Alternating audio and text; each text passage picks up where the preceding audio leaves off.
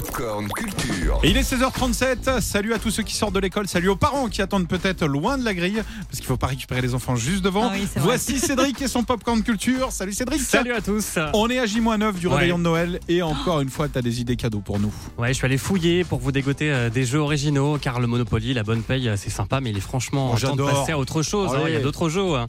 Et parmi justement les nouveautés pour les enfants, il y a la colline au feu follet. Oula Euh, déjà, le nom est original et puis surtout, il a été sacré meilleur jeu pour enfants en début d'année en, en Allemagne. C'est pour les enfants de 5 à 9 ans, c'est collaboratif, c'est à la mode.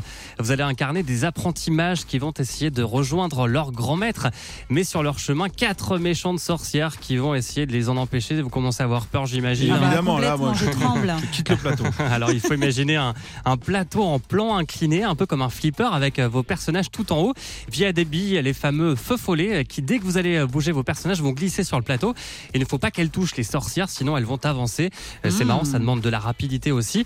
Ça s'appelle la colline au feu follet. Je vous conseille. Et puis, est-ce que vous aimez les jeux de stratégie? Ah, On on adore. on adore. du genre euh, voilà à Ballon, Othello dans les années euh, 2000 par exemple avec les jetons noirs et blancs. Mhm. On peut aussi penser à un autre euh, classique, euh, Puissance 4. Ah euh, oui, j'adore, j'adore. et bien dans le même genre. Mastermind, j'allais dire. Ouais, par Il y exemple aussi. euh, ouais.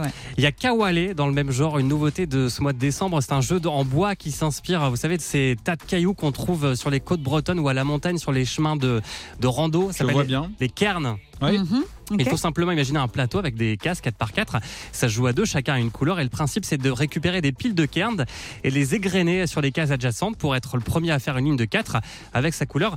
Écoutez, Alain Miragnan, responsable édition chez Gigamic. Mais bien sûr, c'est pas si facile, puisqu'on parlait de cairn tout à l'heure. Tu sais que les, pièces, les pierres se superposent les unes sur les autres. Eh bien, toi, alors que tu essaies de construire ta ligne, ton adversaire va venir les recouvrir, puisque ta ligne de 4, il faut qu'elle soit visible par le dessus, c'est-à-dire la pierre qui est au sommet de chacune de ces piles. Donc c'est très visuel, c'est très sympa. Ouais, c'est à partir de 8 ans, donc c'est bien pour les enfants. Et c'est vraiment sympa en plus de jouer avec euh, les jeux en bois. C'est un peu la mode, euh, le bois.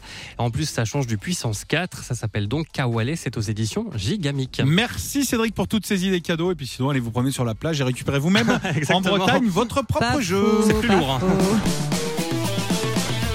Retrouvez toute l'actu gaming, ciné et musique avec Cédric Lecor de 16h à 20h sur Virgin Radio.